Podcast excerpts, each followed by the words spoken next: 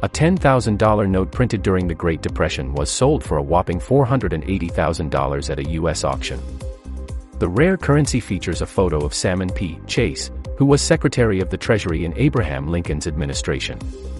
The Federal Reserve note was issued in 1934 and was graded exceptional paper quality by the Paper Money Guarantee according to the Museum of American Finance. The $10,000 note was the highest denomination bill to be ever circulated in the country.